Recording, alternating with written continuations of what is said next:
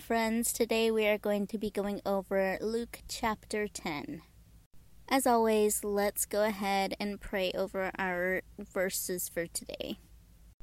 Dear Heavenly Father, we thank you for the day that is ahead of us, Lord. Thank you for the many blessings that you continuously pour down on us, Lord. Thank you for the people in our lives and the people that you have removed for the better. Thank you for the opportunities that you've given us and the missed opportunities for purpose, Lord. We pray that you allow us the knowledge, wisdom, and understanding to really grasp the word that we are about to receive and put it into work into our own lives. Help us to share this word with whoever needs to hear it. Help us to bear the fruits of your Spirit in everything that we do. Holy Spirit, be breathed into us today and guide our steps in each and every step that we take. In Jesus' name we pray. Amen. This first section is called Jesus Sends Out the 72. After this, the Lord appointed 72 others and sent them two by two ahead of him to every town and place where he was about to go.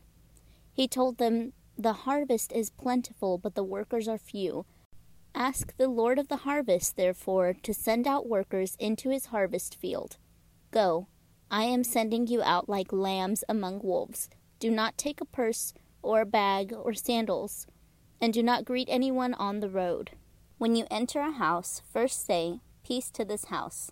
If someone who promotes peace is there, your peace will rest on them. If not, it will return to you.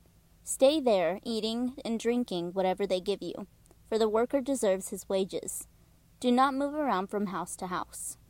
When you enter a town and are welcomed, eat what is offered to you. Heal the sick who are there, and tell them, The kingdom of God has come near to you. But when you enter a town and are not welcomed, go into its streets and say, Even the dust of your town we wipe from our feet as a warning to you. Yet be sure of this the kingdom of God has come near. I tell you, it will be more bearable on that day for Sodom than for that town. Woe to you, Chorazin! Woe to you, Bethsaida! For if the miracles that were performed in you had been performed in Tyre and Sidon, they would have repented long ago, sitting in sackcloth and ashes.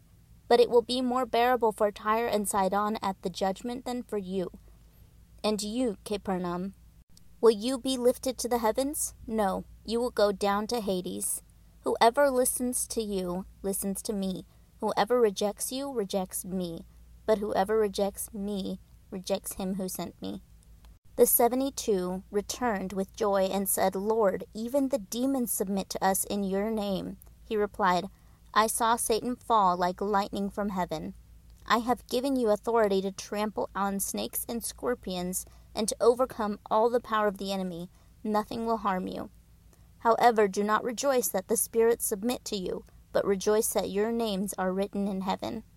At that time, Jesus, full of joy through the Holy Spirit, said, I praise you, Father, Lord of heaven and earth, because you have hidden these things from the wise and learned and revealed them to little children. Yes, Father, for this is what you were pleased to do. All things have been committed to me by my Father. No one knows who the Son is except the Father and no one knows who the Father is except the Son and those to whom the Son chooses to reveal him. Then he turned to his disciples and said privately, Blessed are the eyes that see what you see, for I tell you that many prophets and kings wanted to see what you see but did not see it, and to hear what you hear but did not hear it. This next section is called the Parable of the Good Samaritan. On one occasion, an expert in the law stood up to test Jesus. Teacher, he asked, what must I do to inherit eternal life? What is written in the law? he replied. How do you read it? He answered, Love the Lord your God with all your heart and with all your soul and with all your strength and with all your mind, and love your neighbor as yourself. You have answered correctly, Jesus replied. Do this and you will live. But he wanted to justify himself, so he asked Jesus, And who is my neighbor? In reply, Jesus said, A man was going down from Jerusalem to Jericho when he was attacked by robbers. They stripped him of his clothes, beat him, and went away, leaving him half dead. A priest happened to be going down the same road, and when he saw the man, he passed by on the other side. So too, a Levite, when he came to the place and saw him, passed by on the other side. But a Samaritan, as he traveled, came where the man was, and when he saw him, he took pity on him. He went to him and bandaged his wounds, pouring on oil and wine. Then he put the man on his own donkey, brought him to an inn, and took care of him. The next day he took out two denarii and gave them to the innkeeper. Look after him, he said, and when I return, I will reimburse you for any extra expense you may have. Which of these three do you think was a neighbor to the man who fell into the hands of robbers? The expert in the law replied, The one who had mercy on him. Jesus told him, Go and do likewise. This next section is called At the Home of Martha and Mary. As Jesus and his disciples were on their way, he came to a village where a woman named Martha opened her home to him. She had a sister called Mary, who sat at the Lord's feet listening to what he said.